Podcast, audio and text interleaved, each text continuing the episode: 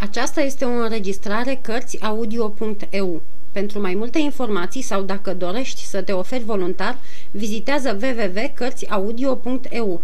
Toate înregistrările Cărțiaudio.eu sunt de domeniu public. Capitolul 4.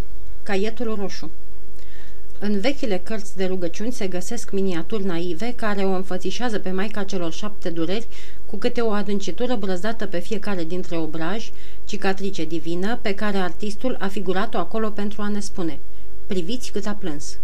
Această adâncitură, adâncitură lăsată de lacrimi, jur că am văzut-o pe chipul slăbit al doamnei Eiset atunci când s-a întors la Lyon după înmormântarea fiului ei.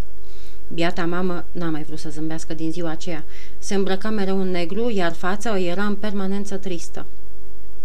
Purta nu numai veșminte de doliu, ci păstra doliu și în inima ei pentru totdeauna. În rest, nimic nou în casa ei set, doar că era ceva mai lugubru, atâta tot.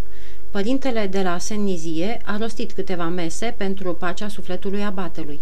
Pentru copii au fost croite haine negre dintr-o bluză mai veche de poștaș a tati și viața, trista viață de altădată, are început. Se scursese deja ceva timp de la moartea scumpului nostru abate, când, într-o seară, cu puțin înainte de a ne culca, m-am mirat foarte tare văzându-l pe Jacques că încuie ușa odăii noastre de două ori, acoperindu-i cu grijă crăpăturile, și apoi se îndreaptă spre mine cu un aer solemn și misterios. Trebuie să vă spun că, după venirea din sud, purtarea lui Jacques se schimbase în mod ciudat. Mai întâi, lucru pe care puțini îl vor crede, Jacques nu mai plângea deloc sau aproape deloc. Pe urmă, pasiunea lui nebunească pentru cartonat îi dispăruse aproape complet. Din când în când îl vedeai pe foc cu vasele lui mari cu clei, dar nu mai radia același entuziasm. Acum, dacă aveai nevoie de o mapă de carton, trebuia să-l rogi în genunchi ca să ți-o facă. Era de-a dreptul incredibil. O cutie de pălării comandată de doamna Iset era în lucru de opt zile. Acasă nimeni nu observa nimic, dar eu vedeam bine că Jacques pățise ceva. De mai multe ori îl surprinsesem în magazin vorbind singur și gesticulând. Noaptea nu dormea. Îl auzeam bodogănind, apoi sărea brusc din pat și umbla cu pași mari prin cameră. Toate astea nu mi se păreau deloc normale și mă speriam când mă gândeam la ele. Aveam impresia că Jacques o să ia razna.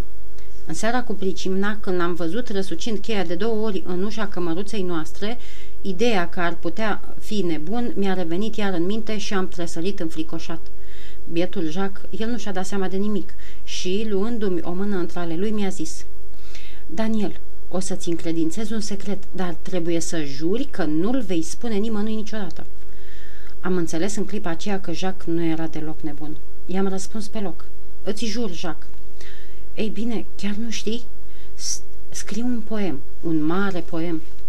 Un poem, Jacques? Scrii tu un poem? Tu? În loc de răspuns, Jacques a scos de sub vestă un caiet mare, roșu, pe care îl cartonase chiar el și la începutul căruia scrisese cât putuse el de frumos. Religie, religie, poem în 12 cânturi, de Eiset, Jacques. Era atât de impresionant că m-a luat amețeala. Vă puteți imagina? Jacques, fratele meu Jacques, un puști de 13 ani, plângărețul Jacques, cu vasele lui de clei, scria religie, religie, poem în 12 cânturi. Și nimeni nu știa. Și continuau să-l trimită cu coșul sub braț la negustorii de zarzavat, iar tata zbiera la el mai des ca oricând. Jacques, ești un măgar! Ah, sărmanul meu Eiset Jacques, cum ți-aș mai fi sărit de gât cu dragoste dacă aș fi îndrăznit? Dar nu aveam curajul. Gândiți-vă doar. Religie, religie, poem în 12 cânturi. Totuși, trebuie să vă spun că ce acesta este adevărul, poemul în 12 cânturi era departe de a fi terminat. Cred că nu erau gata de fapt decât primele patru versuri ale celui din tâi cânt, dar știți că în scrierile de acest fel începutul e cel mai dificil și, cum spunea Eiset Jacques, pe bună dreptate. Acum că am scris primele patru versuri, restul nu mai contează. E doar o chestiune de timp. Eiset, Jacques, n-a mai reușit să ducă la bun sfârșit restul ăsta, care nu era decât o chestiune de timp. Ce vreți? Și poemele au destinul lor. S-ar părea că soarta poemului în 12 cânturi, religie, religie, era să nu aibă nici pe departe 12 cânturi. În zadar s-a străduit poetul, mai mult de primele patru versuri n-a izbutit să scrie. Era pur și simplu o fatalitate. În cele din urmă, bietul copil, exasperat, a lăsat dracului poemul și a renunțat și la muză, pe atunci se mai vorbea de muză. Chiar din acea zi, Jacques a început să plângă din nou și vasele lui cu clei și-au făcut iar apariția în fața focului. Dar caietul roșu... Oh, și caietul roșu avea soarta lui. Jacques mi-a spus, ți-l dăruiesc, scrie ce vrei în el. Și știți ce am scris? Poeziile mele, zău, poeziile piciului. Jacques mă molipsise și pe mine. Și acum, cu voia cititorului, în timp ce piciul tocmai își alege rimele, vom face un salt peste 4-5 ani din viața lui. Mă grăbesc să ajung într-o anume, în, într-o anume primăvară din anul 1800, a cărei amintire o mai păstrează și azi casa Eiset. De altfel, cititorul nu va pierde nimic dacă nu va cunoaște această perioadă a vieții mele pe care o trec sub tăcere. Mereu același refren, aceleași lacrimi și sărăcie.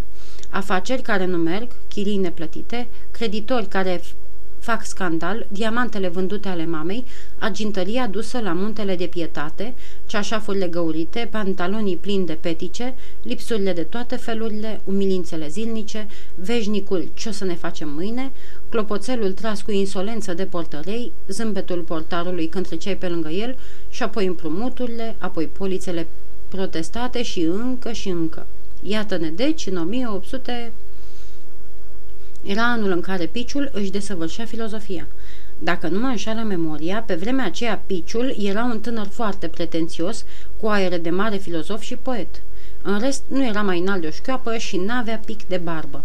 Dar, într-o dimineață, pe când acest mare filozof care era piciul se pregătea să meargă la școală, domnul Eiset, tatăl, l-a chemat în magazin și, de cum l-a văzut intrând, i-a spus cu asprime. Daniel, puneți cărțile deoparte, de azi nu mai mergi la școală. Spunând acestea, domnul, domnule Iset tatăl a început să umble cu pași mari prin magazin fără să scoată o vorbă. Părea tare tulburat, ca și piciul, vă asigur. După lungi momente de tăcere, domnul Eiset tatăl i-a vorbit din nou. Băiatul meu, am să-ți dau o veste proastă, oh, chiar foarte proastă. Vom fi nevoiți să ne despățim și o să-ți explic de ce. În acel moment, un hohot de plâns, un hohot sfâșietor s-a auzit din spatele ușii întredeschise. Jacques, ești un măgar!" a zbirat domnul Eiset fără să se întoarcă. Apoi a continuat. Când am venit la Lyon, acum șase ani, ruinați din cauza Revoluției, speram ca, prin muncă, să ne refacem averea. Dar dracul și-a băgat coada. N-am reușit decât să ne afundăm până la gât în datorii și în mizerie. Acum s-a sfârșit, suntem înglodați. Ca să ieșim din situația asta nu avem decât o soluție, acum că v-ați făcut mari. Să vindem puținul care ne-a rămas și să ne descurcăm fiecare în altă parte. Un nou hohot de plâns de-al lui Jacques, care sta ascuns după ușă, l-a întrerupt iar pe domnul Eiset.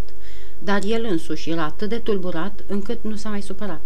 I-a făcut doar un semn lui Daniel să închide ușa și pe urmă a continuat. Iată deci ce am hotărât. Pentru un moment, mama ta va pleca în sud și va locui la fratele ei, unchiul Baptist. Jacques va rămâne la Lyon și a găsit o mică slujbă la muntele de pietate. Eu mă voi angaja comis voiajor la compania vinicola. În ceea ce te privește, sărmanul meu copil, va trebui și tu să-ți câștigi existența. Tocmai am primit o scrisoare de la rector care îți propune un post de pedagog. Uite, citește-o. Piciul a luat scrisoarea. După cât se vede, a zis el continuând să citească, nu am timp de pierdut. Ar trebui să pleci mâine. Bine, voi pleca. Apoi Piciul a împăturit scrisoarea și a înmânat-o tatălui său, fără să-i tremure mâna câtuși de puțin. Era un mare filozof, după cum vă spuneam. În clipa aceea, doamna Eiset și-a făcut apariția în magazin, iar Jacques, timid, se ținea în spatele ei. S-au apropiat amândoi de pici și l-au sărutat tăcuți. Ei știau încă din ajun ce se petrecea. Pregătiți-i bagajele, a spus dintr-o dată domnul Eiset. Plecăm mâine dimineață cu vaporul.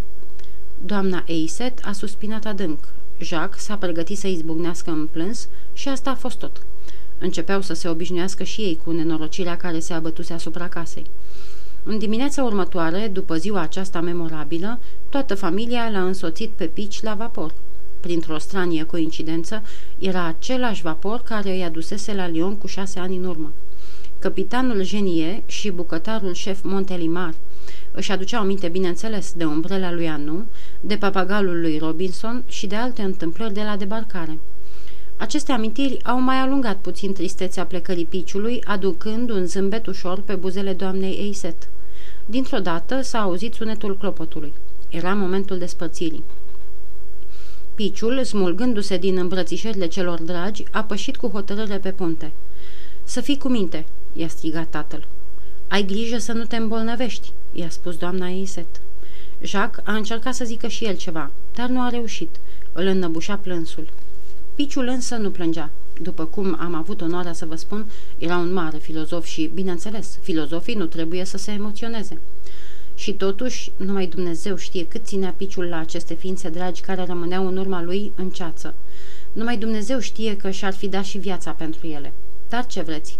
Bucuria de a pleca din Ion, mișcarea vaporului, beția călătoriei, mândria de a se simți bărbat, un bărbat liber, împlinit, călătorind singur și câștigându-și existența, toate acestea îl zăpăceau și îl împiedicau să se gândească, așa cum ar fi trebuit, la cele trei ființe dragi care stăteau în picioare și plângeau acolo, jos, pe cheiul ronului. Ah, cei trei nu erau filozofi, nici de cum. Cu privini îngrijorate și pline de duioșie, urmăreau mișcările line ale vaporului și, când creasta lui de fum ajunse la orizont, nefiind mai mare decât o rândunică în zbor, ei mai strigau încă, adio, adio, făcându-i semne cu mâna.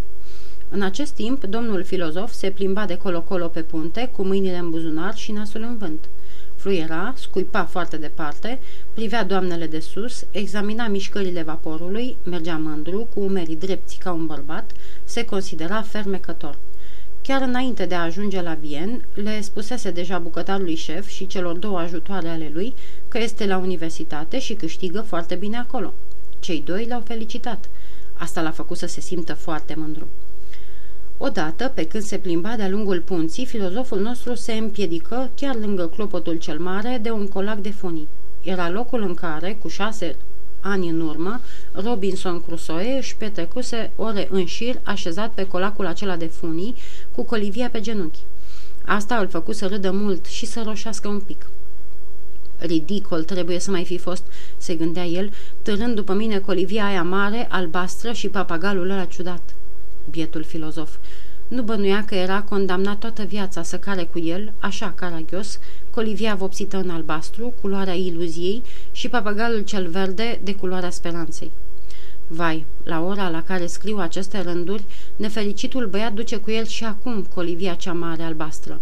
Doar că, pe zi ce trece, albastrul gratiilor ce scorojește iar papagalul verde și-a pierdut deja trei sferturi din pene sărmanul. Ajuns în orașul lui natal, prima grijă a piciului a fost să meargă la universitate, unde locuia domnul rector.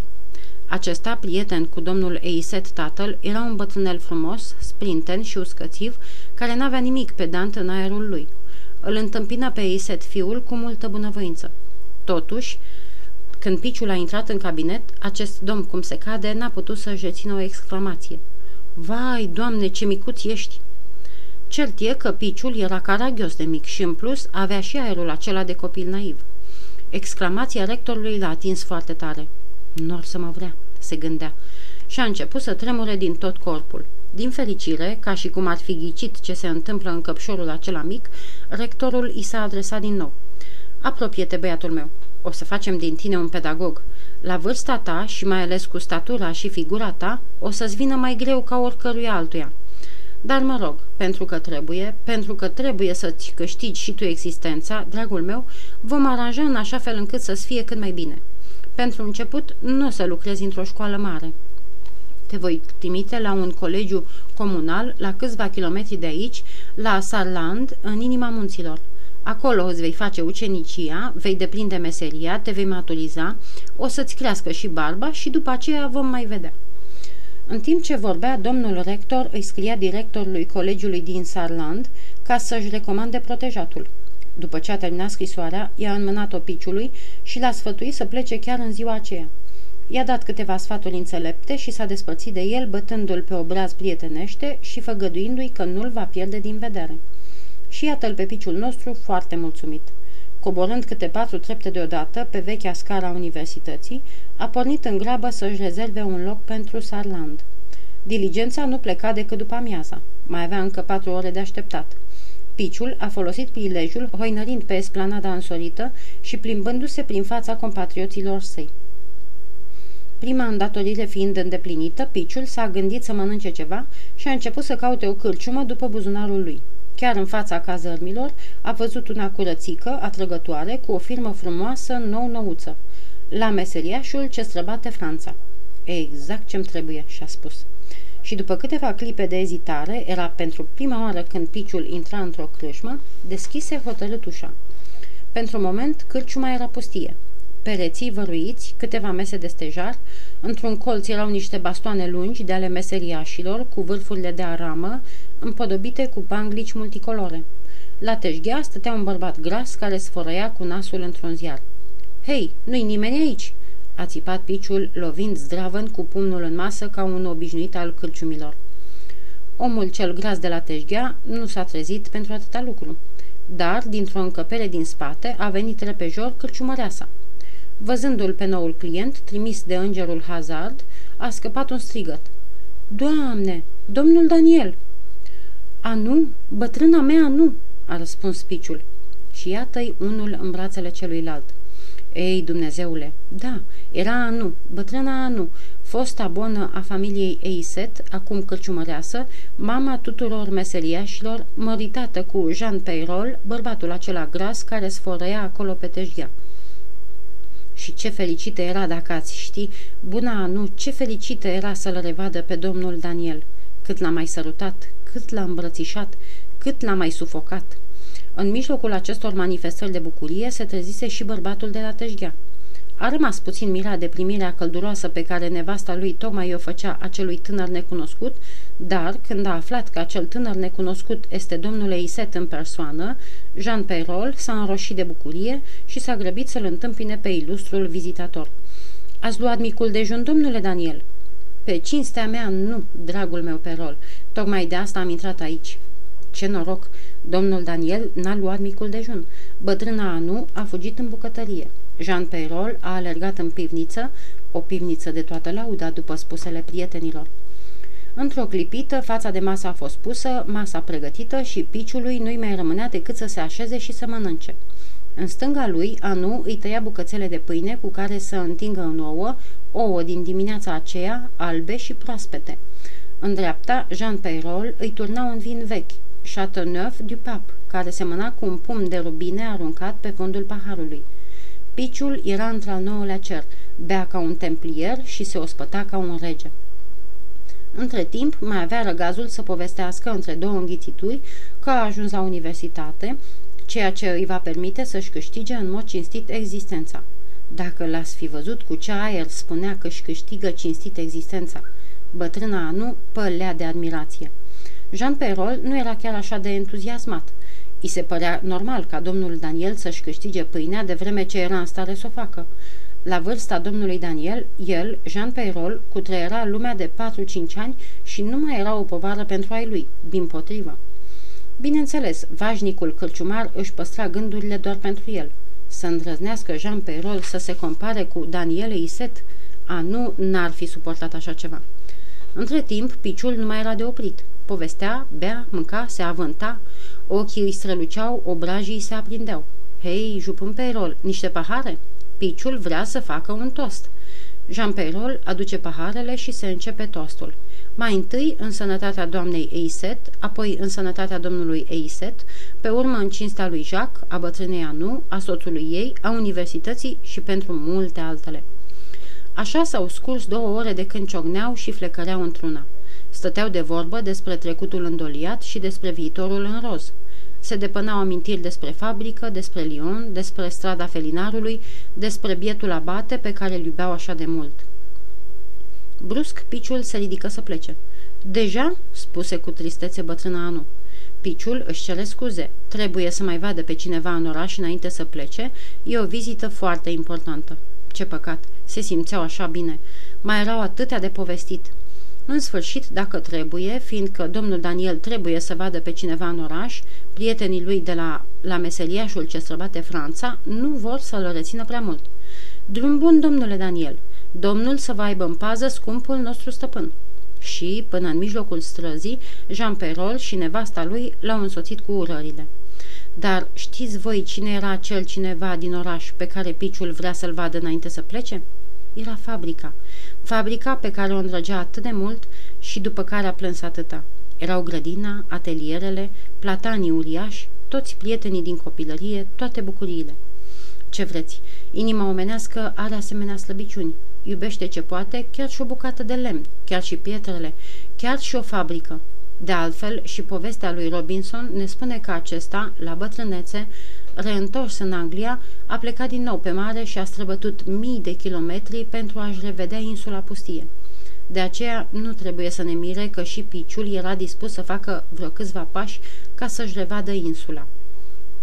Platanii cei înalți, ale căror vârfuri înfoiate priveau pe deasupra caselor, l-au și recunoscut pe vechiul lor prieten care se îndrepta cu pași mari spre ei. I-au făcut semne de departe, aplecându-se unul spre altul, ca și cum și-ar fi zis, Uite-l pe Daniel Eiset. Daniel Eiset s-a întors. Și el aleargă, aleargă, dar când ajunse în fața fabricii se opri înmărmurit. Nu mai rămăseseră decât niște ziduri mari, cenușii, dincolo de care nu se mai zărea nimic din leandrul și din rodiul de altă dată. Nici o fereastră, nici o ferăstruică, nici urmă de ateliere. Acum era acolo o capelă. Deasupra porții se afla o cruce mare de gresie roșie cu câteva cuvinte latinești pe ea. O, ce jale! Fabrica nu mai era fabrică. Era o mănăstire de carmelite în care bărbații nu pot intra niciodată.